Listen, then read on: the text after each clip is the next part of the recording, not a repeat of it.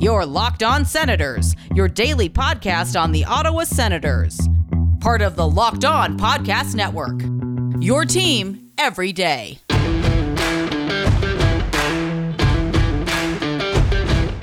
I'm Tim Stützle, and you're listening to the Locked On Senators podcast.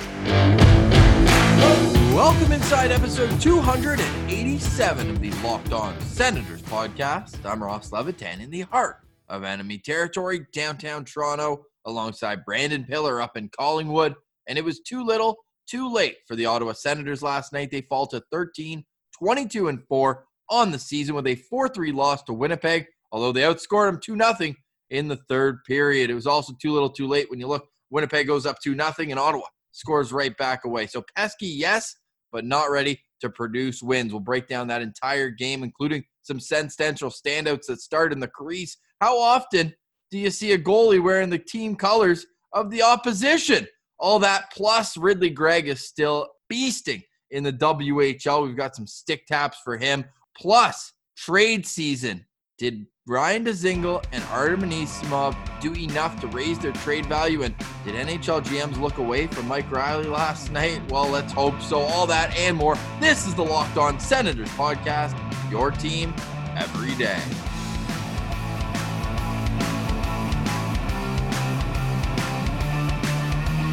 Today is Tuesday, April 6th. Pilsy, we have a ton to get into, but we have to start. It's a, a, tragic anniversary. Three years ago today, the Humboldt Broncos bus was in a crash that left 16 members of their family dead, 13 more injured.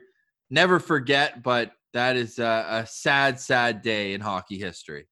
Yeah, definitely a sad day. I think everybody kind of remembers when they heard the news of that, especially if you were a kid growing up playing hockey. I mean, we all did the bus rides, we all did the drives to tournaments, and some of those kids were right around the corner from being home. I think that's the that's the scary part too. Is they were it was so close to home. They were almost uh, they almost made it, and then of course tragedy happens. But I think you know we're going to look at the silver lining of this. There's a lot of really great stories to come out of it. They had a story on one of the survivors on TSN last night talking about how he's playing sledge hockey now. Um, one of the survivors wrote a book about it. So there's a lot of inspiration to come out of something tragic, but definitely uh, condolences to the friends and family of the Humboldt Broncos. Yeah, so many lives lost far, far too young. And for all the survivors, I think it does add a little solace knowing that the hockey community and the communities in general, not only in Saskatchewan, but in all of Canada and beyond, are all thinking and supporting the Broncos during this continued time of need. So we wanted to start with just a word for the the Humboldt Broncos, and uh, my stick's going to be out on the balcony. I know that was uh, sticks out for Humboldt right after, and uh, man, what a what a jarring scene that was, eh? Where all the sticks were where they put at the scene of the crash. So you know they had dreams to be in the NHL and be playing uh, with the Ottawa Senators or the Winnipeg Jets, and that was last night's matchup in the All Canadian division. We're gonna get into how the All Canadian division itself it's already set. Like we know who the four teams are. There's no surprises, although there is some intrigue around what the Calgary Flames might do at the deadline. If you heard Daryl Sutter's post game the other night. He doesn't think his stars are playing hard enough. So that's an interesting one in the North. But now even Winnipeg, they win last night. They jumped to four points back of Toronto, but then Toronto just wins again. So the top of the division starting to shake out. But let's get into how Winnipeg beat up on Ottawa last night. This one was one nothing pretty early in the game, two minutes and ten seconds, just out of that momentum goal range. Eh, Pills? Yeah, that was uh, that was close. Usually the Sens allow a couple of those momentum goals, but I think the big reason why the Senators lost this game is they got out battled quick and early, and the Winnipeg Jets they got up to that two nothing lead pretty quick. Yes, Ryan Dzingel kind of cut the deficit in half quickly, but that wasn't enough to do it. The Ottawa Senators it was like DJ Smith said the other game, that poor game against Montreal. There just wasn't that desperation. You know, they weren't they weren't battling extra hard for loose pucks. They weren't stopping the opposition from entering the offensive zone. Like they're just all those little things that you need 110% effort. They just weren't there. And that's what got them off to a bad start. And when you're a team like the Ottawa Senators up against a team with as much depth veteran experience, firepower up front, and a, a Vezina winning goaltender, you can't allow that to happen that quickly. Well, they didn't test that Vezina winning goalie enough. He only had to make 20 saves on the night, and most of it was in the third period where they had nine of their 23 shots, eight in the first period, only second. And we'll get into the second period. I'll just say to finish off my thought on the first 20 minutes, it could have been two or three nothing. Forsberg making a couple great stops against his former team. The second, however, 22 to 6, the shots on goal. And the score reflected that. Winnipeg outscoring Ottawa 3 to 1. Adam Lowry's goal to make it 2 0 just over four minutes into the period. A seeing eye wrist shot, but you thought that Artem Zub was screening the goalie a little bit there. Yeah, at a first glance, you're like, oh man, that's a simple play. Uh, Forsberg should have that one. But then when you take a look at the replay, and we're a hashtag goalie friendly show, so you know we're going to try to give the goalie a little bit of a boost here. Zub was kind of in his line of sight there. It's still a shot you'd like to get a piece of, but when you can't see it, it's tough. So I actually thought Forsberg played a pretty good game. There are some people on Twitter kind of dunking on him, saying it's not not a very good game for him. But there's no support. He was hung out to dry, and Dzingel even talked about it in the intermission interview. He was like, "We're leaving Forsy out to dry. Like he's got no chance here." So they needed to bounce back. And speaking of Dzingel, what a nice game for him. The reason he scored that goal is because he was aggressive on the forecheck. He had the awareness to scoop up that loose puck and to know that nobody was ready for him to pull up on the other side for that wraparound. Hellebuyck wasn't even looking, and the puck's already in the net. So Dzingel has looked real nice lately. 29 seconds after Adam Lowry made it 2 nothing. You mentioned it. Ryan Dzingel catching Hellebuyck looking the wrong way through the wrong window, as uh, Noodles was referring to it. A pretty common goalie term. You take two shuffles to get from post to post, and you check your window and then turn. But he was looking on the right side, and Dzingel went around the backside and put it away before Hellebuyck could realize what was going on. So that was the first of two points for both Ryan Dzingel and Connor Brown. But in between, it was Pierre Luc Dubois, power play goal. So it's hard to fault the defensive positioning too much. But Mike Reilly was behind the net on the wrong side of it. And I don't think I've ever seen Dubois or any player for that matter that wide open in a one timer position on the power play. Yeah, it was it was a classic case of puck watching. On the replay, you see all four penalty killers turned to behind the net, and what Mike Reilly's doing back there, I'm not really sure. Uh, that's a guy though that really shouldn't be killing too many penalties.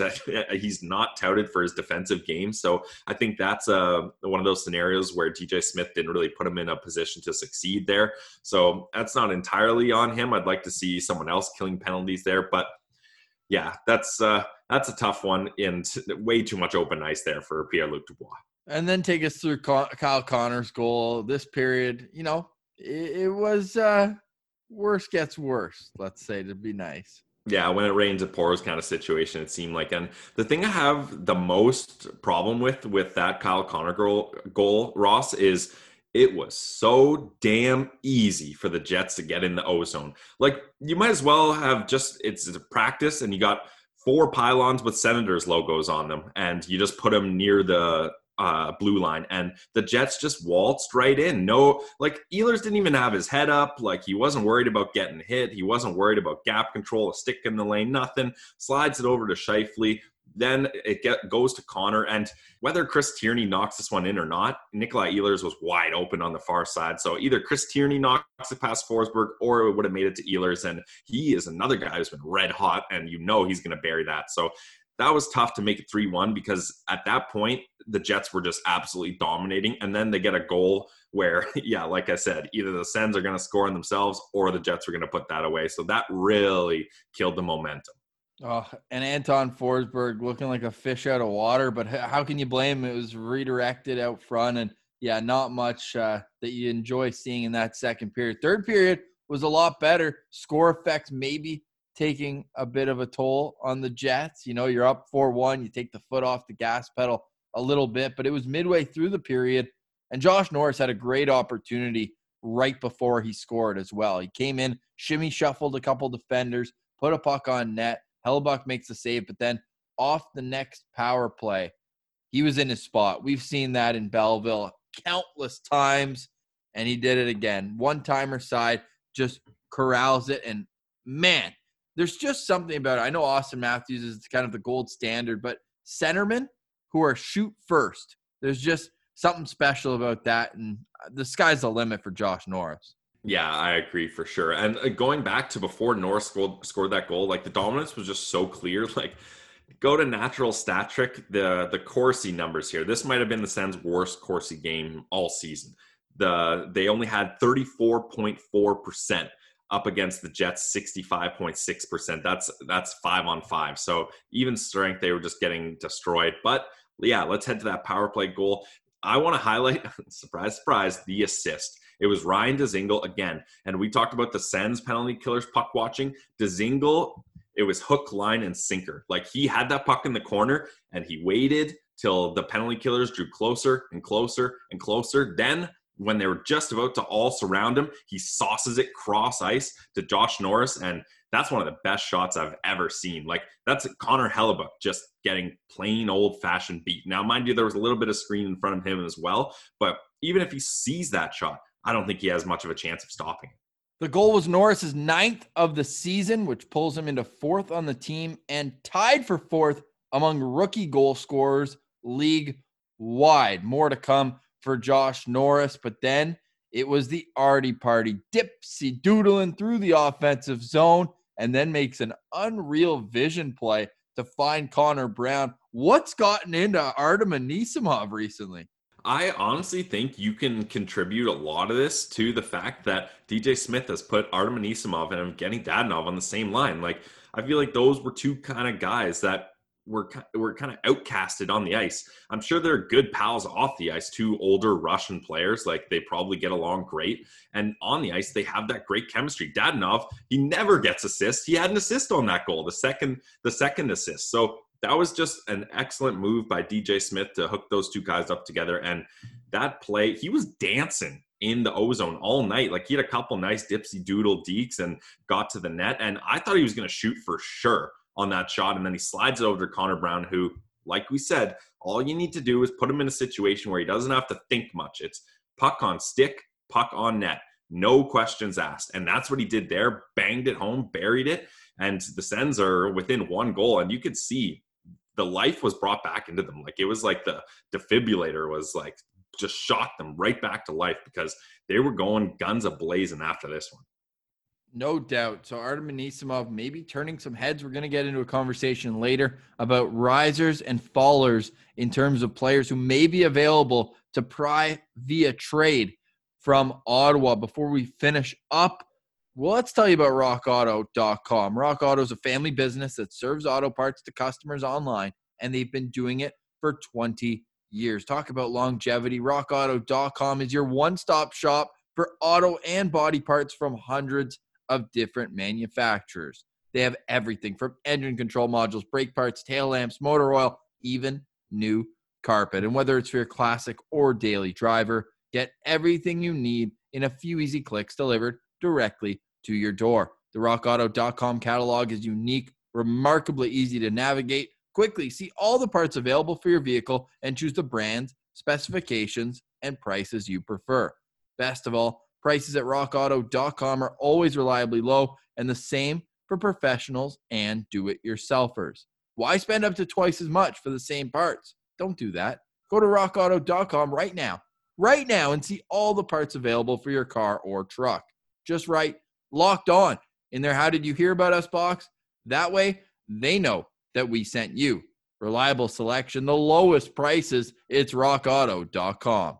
All right, Pilsy. So the Senators make it 4 3 with just over four minutes remaining. To me, became a little underwhelming with the goalie pulled. How could they have forced more pucks on net? They got some ozone time eventually, although the break in, that's something we'll get to later, just in general.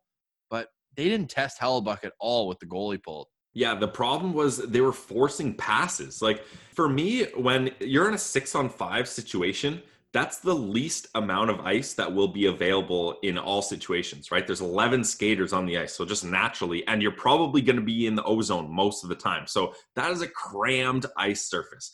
And the Senators are trying to sauce cross ice passes through three defensemen just to hit a winger on the other half wall who's not even in a good position to shoot. Like, just really the the forcing passes and they were getting broken up. Pierre Luc uh, Dubois, or was it Scheifele? One of those guys hit the post from center off Yeah. a bad pass. Like that could have been um, really embarrassing. I mean, the Sens didn't win anyway, so it doesn't really matter. But the the thing is, they're they're trying to do too much. When you have the goalie pulled, in my mind, the simple the better. Puck on net, and then you're going to have the odd man advantage in front of the net to get that rebound, and you just create havoc and hope for a lucky bounce. You're not trying to tap get a tap in backdoor. You're not trying to get a beautiful play to work. Anything and everything has to get on net, and the Senators were not in that mindset with their goalie pulled. No, not even close. Hellebuyck, I, you could have had that goalie pulled as well, and I think Winnipeg probably Yeah. still would have won the game. Uh, that being said, Connor Brown, a positive from tonight's game. He was one of our Sen Central standouts, which we'll ride into right now. And we're all good because we went to rockauto.com, our Sen Central standouts. Connor Brown, four straight games with a goal. He's up to double digits on the season. For all the talk about not being able to convert, that's a pretty good stretch there of consecutive goals. Yeah, and it's like I said, he's he's keeping it simple. He's not trying to do too much. It's just, hey, the puck's on my stick. I'm in the slot. Let's get it on net, see what happens. And good things have happened from that. Yeah, certainly. Uh, we're also getting some news. Oh, we'll save that, but there is a roster news note that we'll tell you about. Who else stood out to you from last night's Ottawa Senators? Got to be Ryan Dzingel as well. Like that, uh, I talked about it. The forecheck and the awareness to get that puck for his goal and to notice that Hellebuyck wasn't ready and to quickly wrap it was excellent. And then the awareness and ability. Like you have to be a, a good player to have all four penalty killers watching you in the corner, being like, oh man, we better make sure we're watching this guy when he has a low percentage of getting a good scoring opportunity. And you're leaving a guy like Josh Norris with a great shot wide open. So that's the kind of player Ryan Dzingel is. And as much as it pains me to say, Ross, I, I do think the Senators are going to have to try to look to move Ryan Dzingel. He's he's too hot right now. His trade value is too high, and I think the the contract that he's going to get with Ottawa, I don't know how they're going to work that out. Whether it's going to be a couple years, one year, what the dollar amount's going to be. I just think this is a kind of opportunity where it's a sell high moment. Ryan Dzingel's hot lately. A lot of teams could use a guy like that. Unfortunately, I think it's it's his time to hit the market and leave Ottawa once That- again. That's something we're going to save for the final segment of today's show the highs and lows heading into trade deadline. I teased a roster note I'm going to get to after our final note from this game. We know the shots on goal doubled up 46 23. But how can Ottawa do a better job in the face-off circle? My God, you're not even starting with possession against a team you know has more skill than you. That's a recipe for failure. And don't expect Shane Pinto to come in here and snap 18 and 0 face-offs game in and game out. It's just not going to happen. It has to be by committee, and it's the veterans who are really struggling. Like Chris Tierney, 22% last night in the circle. That's just not going to cut it. Yeah, the face-offs have been really interesting because when the Sens were on that uh, long home trip just recently, they were winning the face-off battle every single night.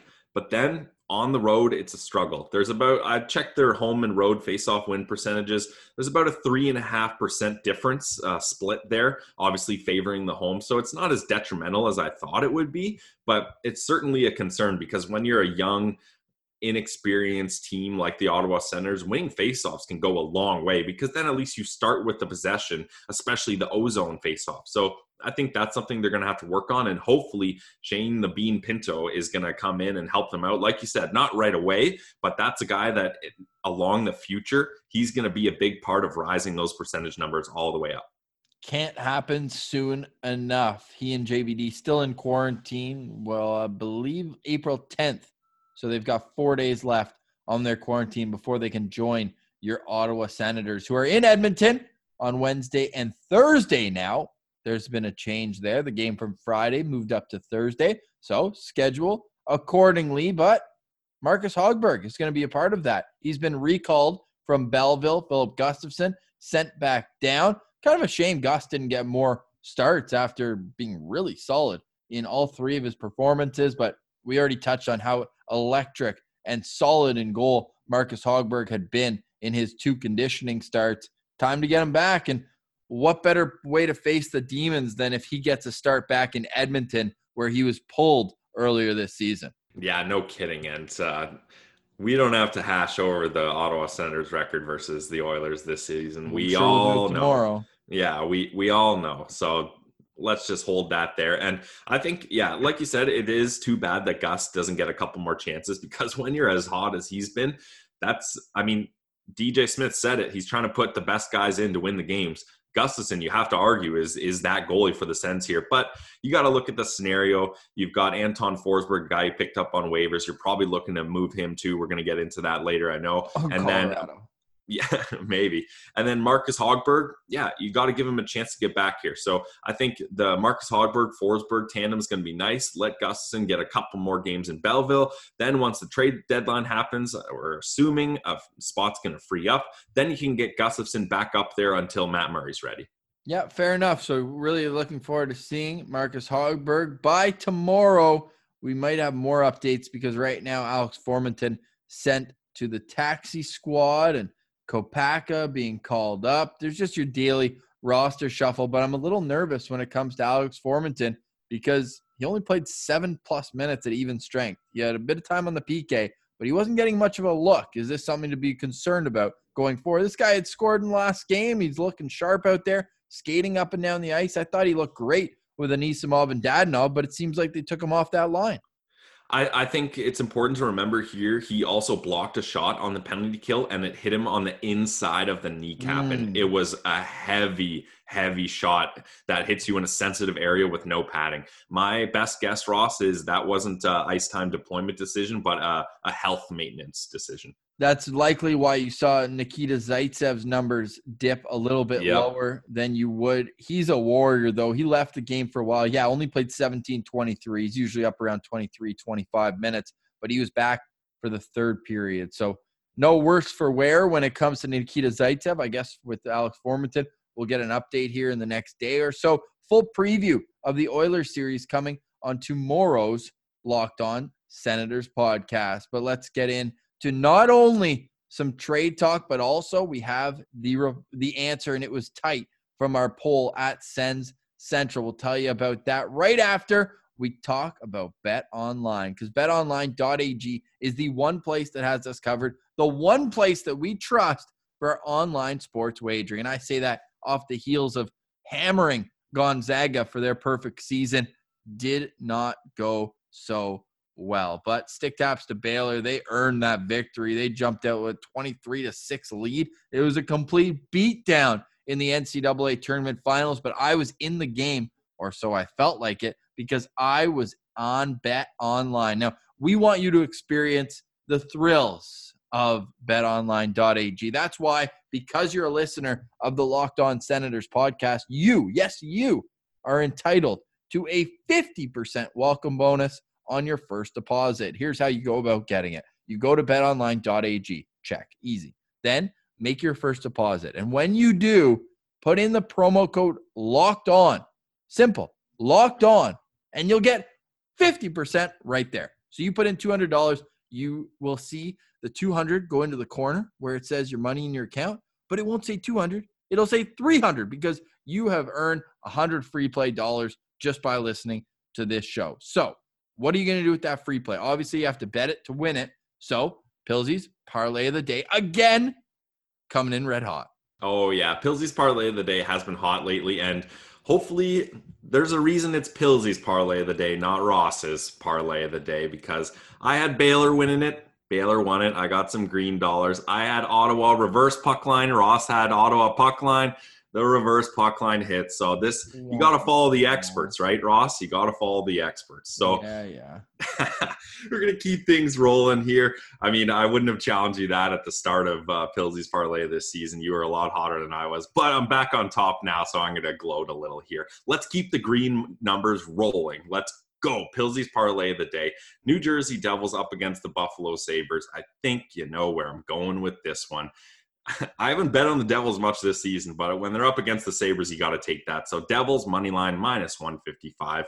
Then Tampa Bay Lightning, always got to be a part of my recipe for success. Take their money line against the Columbus Blue Jackets at minus 201.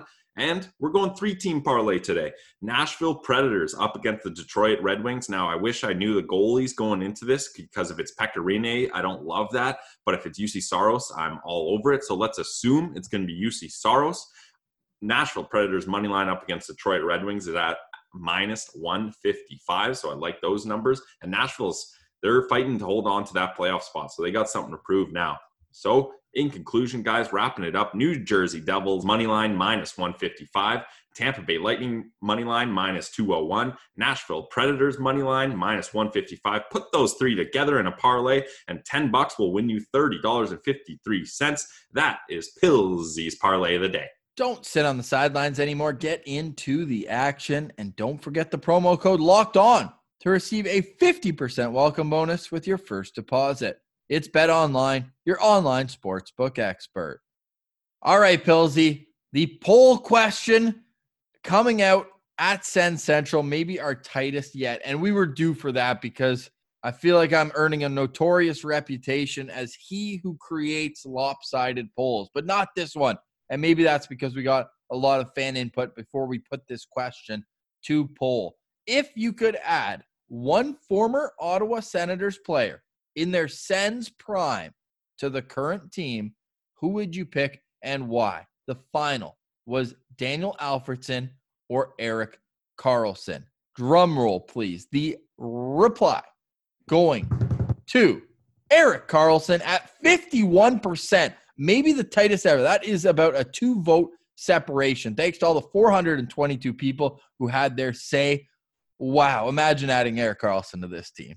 Yeah, that would be incredible, and that's that's the road I took. But yeah, when it when you're putting Carl up against Alfie in a fan vote for the Ottawa Senators, you know it's going to be close. So I wasn't surprised that it was close, but I didn't think it would be that close. We had a 50-50 tie coming into the final minutes here, so we had to send out the bat signal and get a couple more votes, and you guys pulled through. Still, the correct answer is Dominik Hasek, but this was fun. Yeah, Dominik Hasek should have been incorporated in the final. I agree with um, it was Matthew at Moss and Must that uh, wrote that in. That way, you'd get a forward, a defenseman, and a goalie. And clearly, the Tendy has been a position of volatility for the Senators this season. I'm not going to say weakness because you look at Anton Forsberg, Filip Gustavsson, even to a lesser extent, Joey Daccord. They came in and did their job wonderfully, but the one-two punch needs to get going. Matt Murray's been skating. We're not sure when he's going to be back, but Marcus Hogberg has been recalled, and his next start you got to think is one of the games in Edmonton. But yep. we'll know more by either tomorrow or Thursday on that front. I got one last note on the Winnipeg game, and maybe this is more so to preview with Edmonton as well. But don't look now. Your Ottawa Senators have scored a power play goal in three straight games. But what's surprising about that to me, Pilsy, is they're doing it without looking particularly good on the power play. Zone entries are still an issue.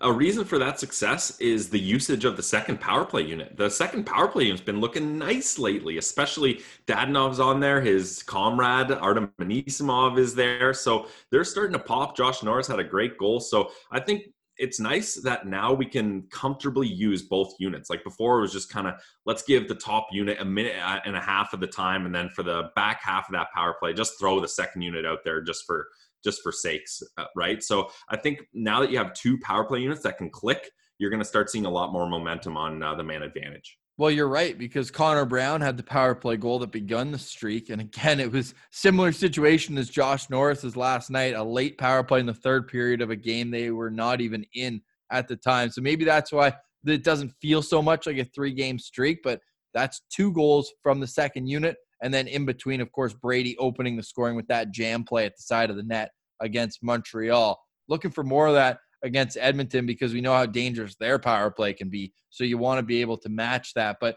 could this be the last week where we see certain Ottawa Senators on this roster? Pilsy, I'll start this conversation with more of a simple general question. Who is the most likely current member of the Ottawa Senators who won't be here come April 12th? I think it's going to be Ryan Dzingel. And I talked about it earlier. He just has so many things that a contending team covets for depth in a long playoff run. Sure, we saw what happened with him in the playoffs with Columbus, and we, I was going to say, saw what happened with him in Carolina, but it was more we didn't see what happened because he was a healthy scratch oftentimes in the playoffs for Carolina last season. So he hasn't been a known playoff performer really. So uh, that might be a tough sell, but I think there's a lot of teams that know they can get him for a cheap price. I think there's not a lot of high prices being tossed around for the trade deadline this season. So that's a guy the Senators are going to look to move. And I think they have enough forward depth and enough forward prospects that they can they can fill in for Dzingel's loss in the future here. I, I, personally, I would love to keep Ryan Dzingel, but I just don't think it makes sense. I think this is a sell high moment that you got to take advantage of. Kind of interesting though that on uh, Drager's podcast, he said there's virtually no interest in him. Do you think that's surprising? It's not really surprising. I think, uh, and I'll admit, we probably got the rose colored glasses on when looking at Dzingel because we've seen what he did in his first stint in Ottawa. And he's shooting, I don't know what his percentage is now, but he was shooting at 20%. It's probably up closer to 25% clip uh, with the Sens this season. So he's looking good on a team that's been struggling to score. But you also got to remember, Ross, he was acquired for Alex Galchenyuk and Cedric yeah. Paquette. And Galchenyuk, they did, they just told him to stay where you are because we don't want you. Oh, and but so, the Leafs fixed him. You didn't hear? Yeah, yeah, he scored one goal, so their development is perfect. Playing uh, with guys who are making a combined twenty million dollars in salary this year, they, they had to play him there for eight games, and he gets one, and now all of a sudden they're the best organization.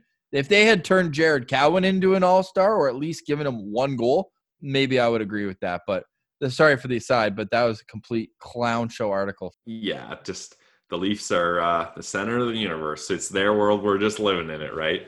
But that's that's the thing. Like when you got to look at market value, and that's the market value for Dzingel right now is is what he was last traded for. So I don't think the Sens are going to get much, but you you got to recoup something because I don't know if there's a whole lot of point of keeping him. And obviously, I love the idea of trading a guy, getting an asset, and then re-signing him in the offseason. But that just that's a fairy tale kind of uh, kind of uh, request. It just doesn't happen in the real world. So I don't think that's an option either.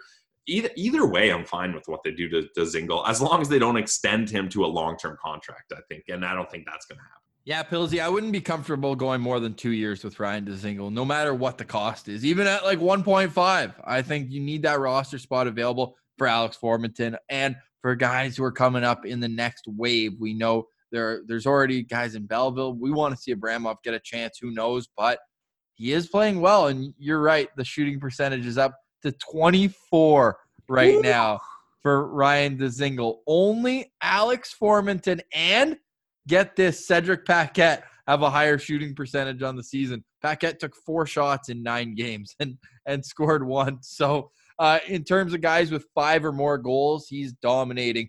Uh, he's at 24%, like I mentioned. The next highest shooting percentage is Evgeny Dadonov at 15.7. So you know that's going to regress, and I'm sure NHL GMs are well aware of that as well. But like we mentioned with Alex Galchenyuk, if he can play on the Leafs top six, Imagine replacing Galchenyuk with Ryan Dzingel and having that on a line with Tavares and Nylander. Like to me, there, he is a fit on other teams, especially in the Canadian division. I remember when it was Ryan Dzingel trade 1.0, everyone was talking about how perfect he would fit in Edmonton playing on 97's wing because man, how can you add more speed to to McDavid's line? Why not throw Ryan Dzingel on there? So I still think there's a fit, but to answer my own question there, I'm gonna go with, and this is going to sound hilarious, but it's going to be one of the big blue liners. It's going to be Coburn or Gudbranson. Now, are they going to bring back anything of value? No, but teams like to load up on depth pieces. For example, I know he had been in Tampa for years and he actually played a decent role when they went to the Cup final in 2015. But last year on the run, Braydon Coburn played three games, a total of 45 minutes. Cedric Paquette was a bigger part of that Lightning team but they have this aura when they win a Stanley Cup. And you can never have enough veteran defensemen if you're a hockey man, general manager. So I think that they're going to be scooped up, expiring contracts. The Sens will likely be happy to take half of the cap hit off of both of them.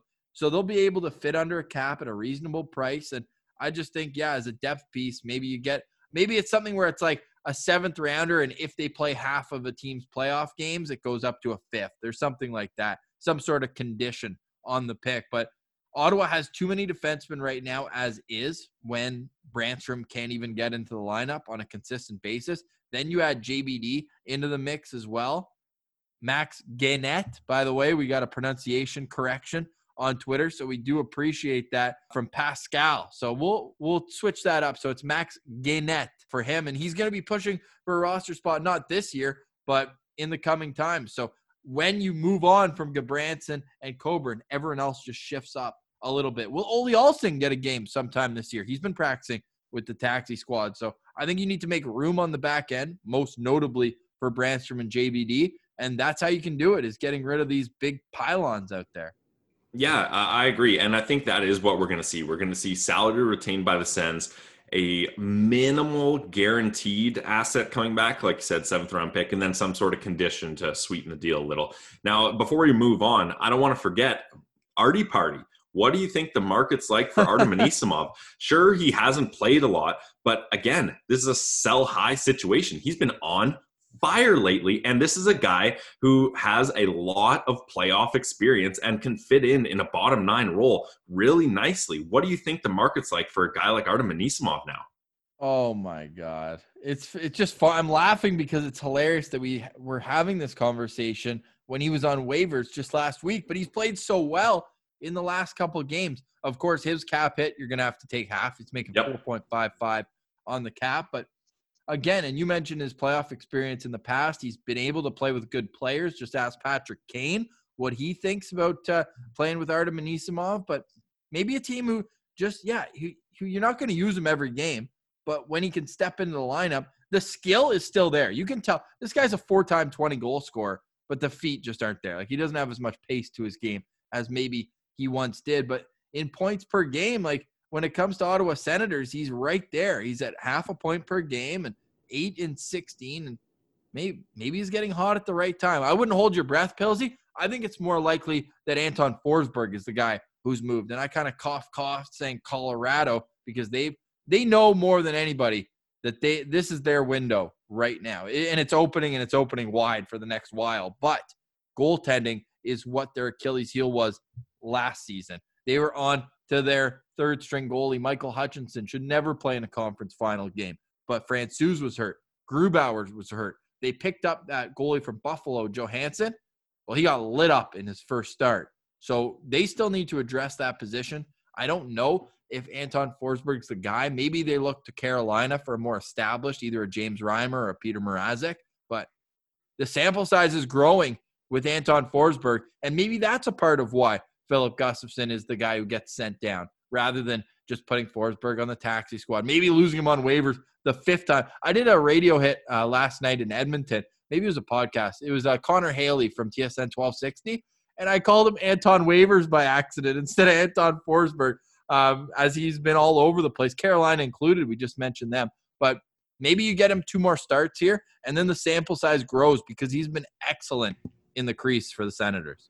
Yeah, I think that's exactly the thinking, right? Like like Gus you're going to have long term. So and you've seen he can play well. So keep that in your back pocket. But Forsberg, that's a guy you're trying to showcase, you're trying to get something of value for him because your goalies are going to be healthy enough to get you through the rest of the season with Hogberg coming back the Hogberg Gustavsson tandem in Ottawa. Not what we thought we would see here, but hey, that's uh, that's life. And yeah, I think there is a market for Forsberg. I mean, there's lots of teams that need a third goalie. Look at St. Louis. That's a team that's struggling uh, with guys in the net. I think there's Toronto could be a guy that looks at him. So there's a lot of teams that need a guy like Anton Forsberg, and the Ottawa Senators are not one of them right now. So there is going to be a market for him, I'm sure. We're going to be following this throughout the week leading up to April 12th. And make sure on the day of trade deadline, Locked On is presenting a live stream. I'll be hosting it from 2 to 4 p.m. along with Sarah Avampato, sorry, Pilsy, from uh, Locked On Kings. But it's going to be fun. Pilsy, if the Sens make a move, we're going to be sure to be calling you and getting your immediate reaction. So follow Locked On NHL Pods, and we'll be tweeting out at Sens Central where and when you can find that stream. But Sens fans, deep breath. There's no Mark Stone trade. There's no Pageau trade. None of your favorite players are getting traded, knock on wood, in the next week or so. Pilsy, let's end the show on a very positive note. We're going back to the prairies for Ridly Greig because this guy is a complete warrior. He is finding his way deeper and deeper into my heart with each block shot, with each chirp, and with each game winning goal. He's now got Another one of those. Two of his five goals this season have been shorthanded as well. What can you say about the sequence that led to his game winner? What an absolute great all round guy. And this is the thing. Ridly Greig was a late first round pick. A lot of people said there was guys with better talent, better upside, but he just brings so much to the table that he's a guy you want to take a chance on. And I, I said it before, like I had another deja vu moment. I saw the Sens prospect uh, tweet Ridly Greig game winning goal shorthanded, and I was like, oh, this is from last week. Like, what did he do recently? no, he did it again another shorthanded goal for a game winner. Like that is just incredible to come up clutch while your team is down a man and to be blocked and shot. Ridly Greig two is, of them. He's already a first round draft pick on a rebuilding team.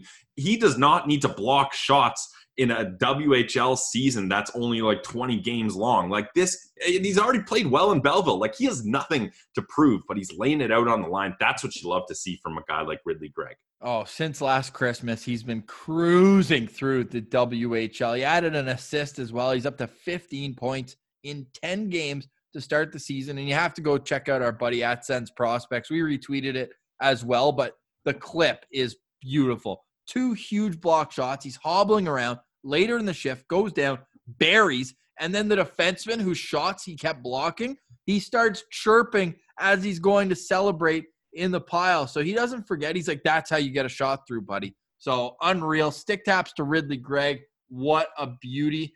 I wouldn't be surprised if he reports back to Belleville following his Brandon season. That's something that we're going to be following along. But hope you enjoyed the trade talk. Tomorrow, it'll be a full preview of back to back games. Schedule update, which we've seen a, couple of now. Yesterday's game wasn't supposed to be there, and Thursday's game wasn't supposed to be there. Moved up from Friday. So the Senators now playing Wednesday and Thursday in Edmonton. And maybe, Pilsy, maybe this could get Tim Stutzle going. Only one goal in his last 19 games, but he dominated at Rogers Place in the World Juniors, and he scored a couple goals there as well on their first trip out west. Yeah, well, anytime he's up against Leon Draisaitl, he wants to make it known that uh, that's and Dominik Kahun. Yes, and Dominik Kahun. Anytime he's got his his fellow Germans up against him, he wants to give a show.